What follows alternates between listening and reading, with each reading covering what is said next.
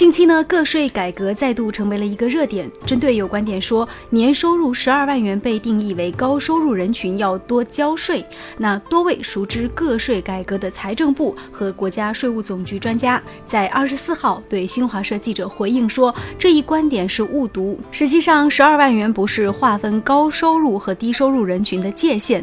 年所得十二万元以上，纳税义务人自行申报，早在二零零六年就执行了，不是新鲜事，也不是任何加税的意思。实际上，我们今天在节目当中之所以要谈到这则新闻，是因为就在前两天，那么关于年收入十二万元有可能会多交税，在朋友圈里引发了很多网友的广泛的讨论。但仅仅就是在一两天时间之后啊，我们看到这个熟知个税改革的财政部和国家税务总局的这个专家就对新华社记者来回应说，这一观点是误读了。那么就此事呢，我们今天在节目当中就和五月小龙来讨论一下，就是来分析一下，综合一下网友的观点。首先第一个就是年收入十二万元究竟在中国目前算不算是高收入人群呢？我们首先来共同关注一下网友的观点。首先我们看到在网站当中呢，有这样的一个标题说，年收入十二万的你已经是全球前 百分之一， 可是依然无家可归。这个主要说的是北上广。实际上如果说你的收入年收入在十二万，然后有没有在这个一二线城市，只是在三四线城市或者是呃县级地市，那这样的一个收入是会保证你有一个还不错的收入的，但是它有一个前提是在于说你没有车贷房贷的压力之下。有人呢还以北京二零一五年的工资水平来做了一个测算，那北京在二零一五年的工资水平大概是人均八万左右，根据年增长 百分之七 的速度，在五年之内，那北京有可能会达到年收入十二万元的这样一个平均的一个工资标准，但是在北上广能够买得起房的依旧是很少，所以如果用这样的一个收入来对比房价的话呢，确实没有任何的优势。今天在节目当中呢，我们就和五月小龙就这个关于个税改革做一些相关的讨论。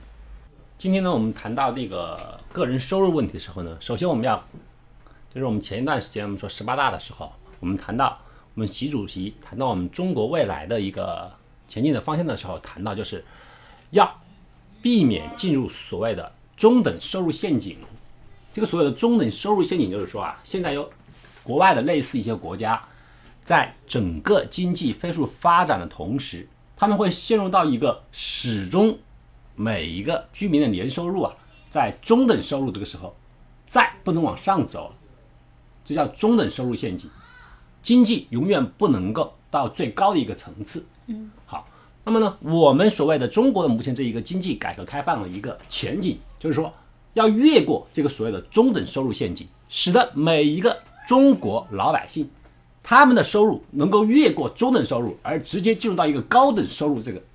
层次。那么说到这个问题的时候呢，我们首先来回顾一下，那我们来说一下，那么什么标准才是所谓的中等收入？嗯，什么又是一个高等收入？嗯，这个呢，整个国际上是有一个所谓的标准的。嗯，标准呢，直接是跟 G D P 是捆绑在一起的。就是说它根据每一个国家相对的 G D P 数量，然后呢再除以国家整体范围一个人口，算到每一个人能够占到一个所谓的比重。基本来讲，就世界银行的一个标准是说啊，当你的人均 G D P 是一千零四十五美元的时候是低收入。怎样是中等偏上收入呢？中等收入的就是在四千到一万二美元，就人均年收入啊，有一个四千到一万二美元之间是这么一个说法。一万二美元，我们可以换算一下，按照那个汇率，我们算算高一点，按八来算的话，大概也就是说九万块钱，年收入在九万元左右就已经能够属于叫中等收入。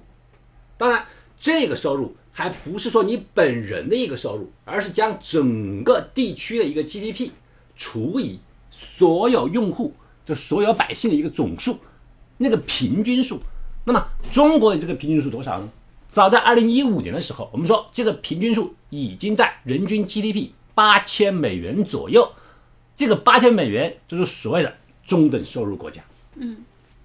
而且是中等偏上收入国家。嗯，这个里面呢，我们首先要了解问题是说啊，它这个 G D P 是一个总额，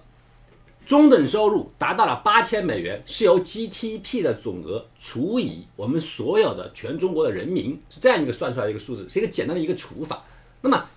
我们就看看这个除法里面这个被除数是由什么结构组成的，也就是 G D P 啊，国民生产总值、国内生产总值、国内生产总值。这个国内生产总值，它总体总体来讲，简单来理解为就是本年度所有可以出售的商品和提供的服务产生的一个总价值。比方说，二零一六年从一月份到十二月份，我们全中国做的所有的商品，商品能够卖多少钱？提供的服务，这个服务是劳务服务，还有什么商务服务，包括我给你打工，我给你呃，就是说医疗啊、教育啊等等服务，这些服务能够挣多少钱？所有的金额加在一起就称为 G D P。那么这个里面就有一个很有意思的问题啊。首先，在我们当前中国的目前的一个政策政策情况下，服务业的工资水平是很难明确确定的，是吧？是很难确定的。很多时候，服务业它那个工资啊，很有可能都是一些，就在账面上是是找不到的，对不对？服务业是很难能够找得到的，这是一个。另外一个就是说，所有收入的一个总收入，这个所有商品的一个总价格里面，包括了一个让所有中国老百姓分外诟病的一个商品，也就是房地产。只要是你能够在当年做出来的房子，无论你是卖了还是没有卖，全部能够计算到 G D P 里面去的。它是以什么样的价值来计算的？就是说一个商品价，就是说最后我们这个商品完成以后，它实际上能够卖出去多少钱，再减去该商品的一个成本，得出来的这个价格是能够全部算到 G D P 里面的。那么以中国现在本年度做的很多房地产来说，无论这个房子我们卖了也好，还是没有卖也好，只要是在本年度我把它建造出来了，它是一个实实在在的商品可以销售的，那么我就可以把它的金额记到 G D P 里面。而与此同时呢，我们都知道当前中国的房地产有个很大的问题，就是存量房是居多的，嗯，存量房居多的，也就是说这些商品实际上并没有实现终端的一个销售，很有可能还压在房地产商或者是代价二估，对不对？代价二估它并没有出现一个实际的一个销售，嗯，但是它都能够归类到 G D P 里面，嗯，而且银行有很多这样的账，代账，对，有很多这样的一个坏账损失在里面。而根据我们今年二零一六年就上半年做出来一个数据啊，就是说第三季度的一个数据里面，整个中国的 G D P 收入里面，房地产已经占据了百分之八点八，就是相当于是十分之一的 G D P 收入是由房地产做的新房子来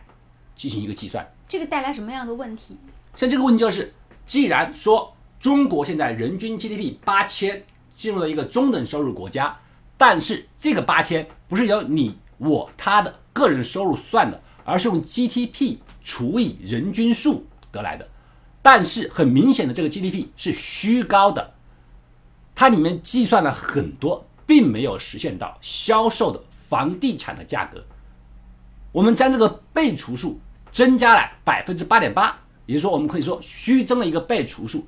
我们的总人口数量又没有变化。那么这样很明显，这样得出来一个最后的结果，八千 G D P 人均八千显然应该是不准确的，起码跟我们每个人的平均收入之间是不能够直接画等号的。而正是国家统计局以这样的方式直接得出我们现在中国已经进入到一个中等收入国家，且偏高，对，并且是中等偏上的一个收入国家。很显然这样的一个审计结果，相信我们很多普通老百姓是不能够接受的，是不能接受的，完全不能接受的。关于这个十二万以上被定义为高收入群体要多加税，嗯，今天我们说啊，财政部还有国家税务总局，它是专门做了一个辟谣，嗯，辟谣怎么说呢？他说，这个十二万元绝对不是用来划分高收入人群的一个界限。嗯，十二万元以上的纳税义务人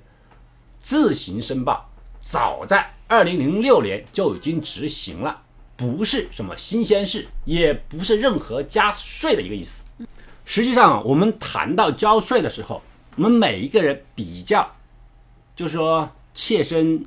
比较关系关系到我们切身利益的就是个人所得税啊，每个月的起征点、哎、对个人所得税，个人所得税。实际上呢，如果大家有印象的话呀，最近这十年左右，个人所得税它的那个起征点是一条再调，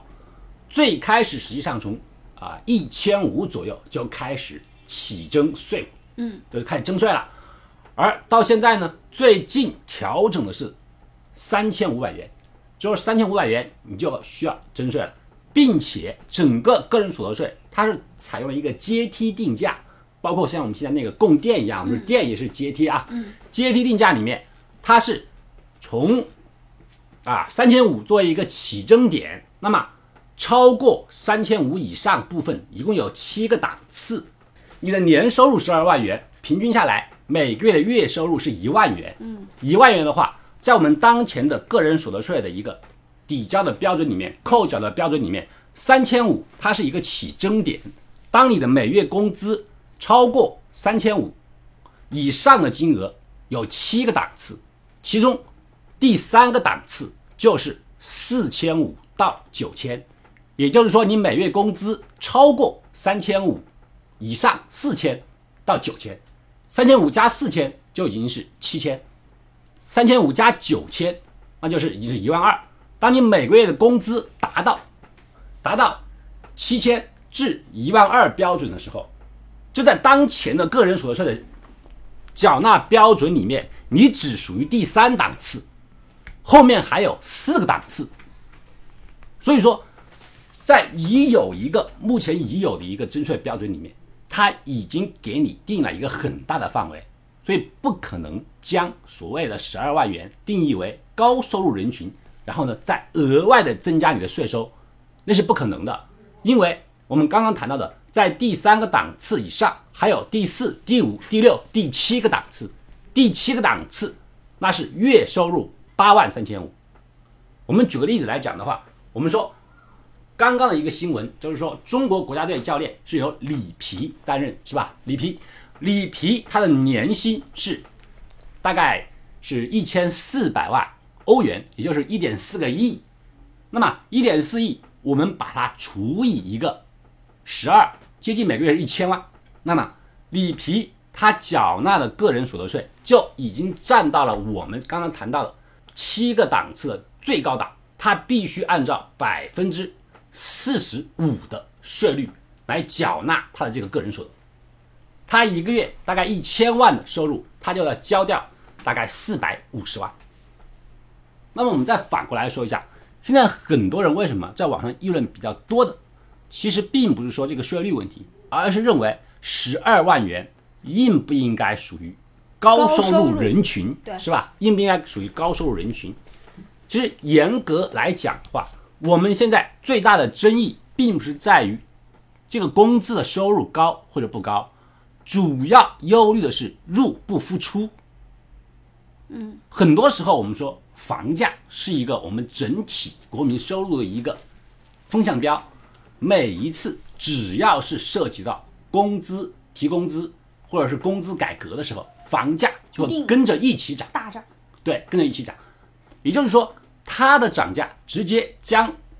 整个群众们的工资增长这部分红利啊就抵消掉了，并且呢，它仍然走在你的前面。你如果十年以前你的工资买房必须借贷二十年，十年以后呢，仍然要借贷二十年。唯一不同就是你的工资涨了，但是房价也在涨。所以始终啊，我们在谈一点的问题，就是说，始终这个里面它必须是有一个什么，有一个平衡点。这个平衡点是什么呢？其实如果我们把它放到一个政策层面来讲的话，说一句老实话就是，其实无论是对于国家的稳定来讲，还是对于整个经济社会的一个发展来讲，它是不允许也是不可能让你拥有太多的闲余资产。一个国家如果出现大量的所谓的富裕人口的话，那是不现实的。资产的总量它是一个平均数，是一个平均数。我们每一次我们说你印多少钱，都必须跟你当前整个市场上所拥有的商品必须要持平。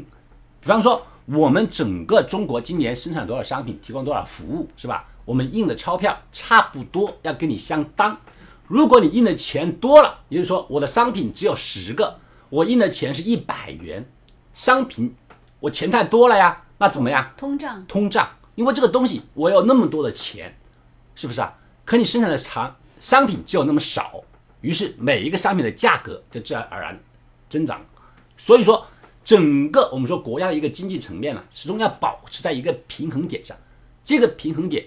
无论是房价怎么提升，还是所有的我们跟我们切身相关的各种消费啊，各种消费逐渐的在上涨，它始终都是将我们捆绑在一个枷锁上面。说句不好听的话，每一头驴子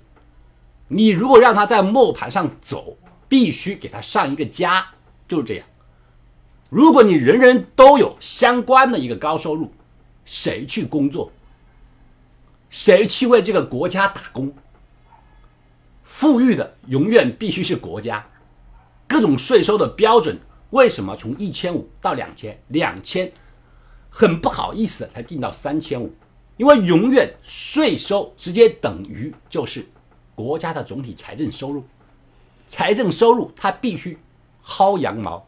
这个羊毛怎么薅呢？你必须大面积去薅。如果我把我的征税标准定义为一个高收入人群，高收入人群首先他们是很少量，他们是金字塔的顶尖部分，对不对？他们是很少量的，你怎么去扩大你的整体一个营收呢？人数量只有那么多，那你可能会说，虽然他们人少，但是他们可能交的税高，可是你可能恰恰恰恰相反，恰恰相反，因为越是这些所谓的一个高收入人群，你越是不能够界定他的实际收入。很多大的企业家、大的公司里面，他的公账和私账、呃、私账你是分不清楚的。一个大企业家，他的衣食住行全部可以归到公司业务里面，因为这都是业务需要。我要去出差，是吧？我买车可以，我买私人飞机也可以，都是公司的收入，公司的支出，跟我个人有关系吗？我在公司里面我用的每一笔钱，我吃的每一顿饭，那都是业务所需。他拿的工资可能很微薄，就比方说我们刚刚我们前几年谈到的京东的刘强东，他说他十年都要拿一元的工资，是吧？他说他放弃自己的收入。那么他是不是跟我们每一个普通人一样，每年拿一块钱早就饿死了？他为什么可以微笑的说他只拿一块钱？他的衣食住行都在公司里面，甚至很多他的支出还是可以免税的，可以抵缴。这部分富人，你明知道他有钱，你却很难从他身上明确的把钱拿出来。而只有工薪阶层，工薪阶层每个人的工资在工资表里面列得清清楚楚。你超过了三千五，你即使只超过了一毛钱，他也能够把你找出来，把这个税给你给抠出来。可你知道许家印今年收入多少？你知道马云收入多少？好的，感谢五月小龙先生给我们带来的这些分析。我们今天的无理开讲就进行到这里，再见。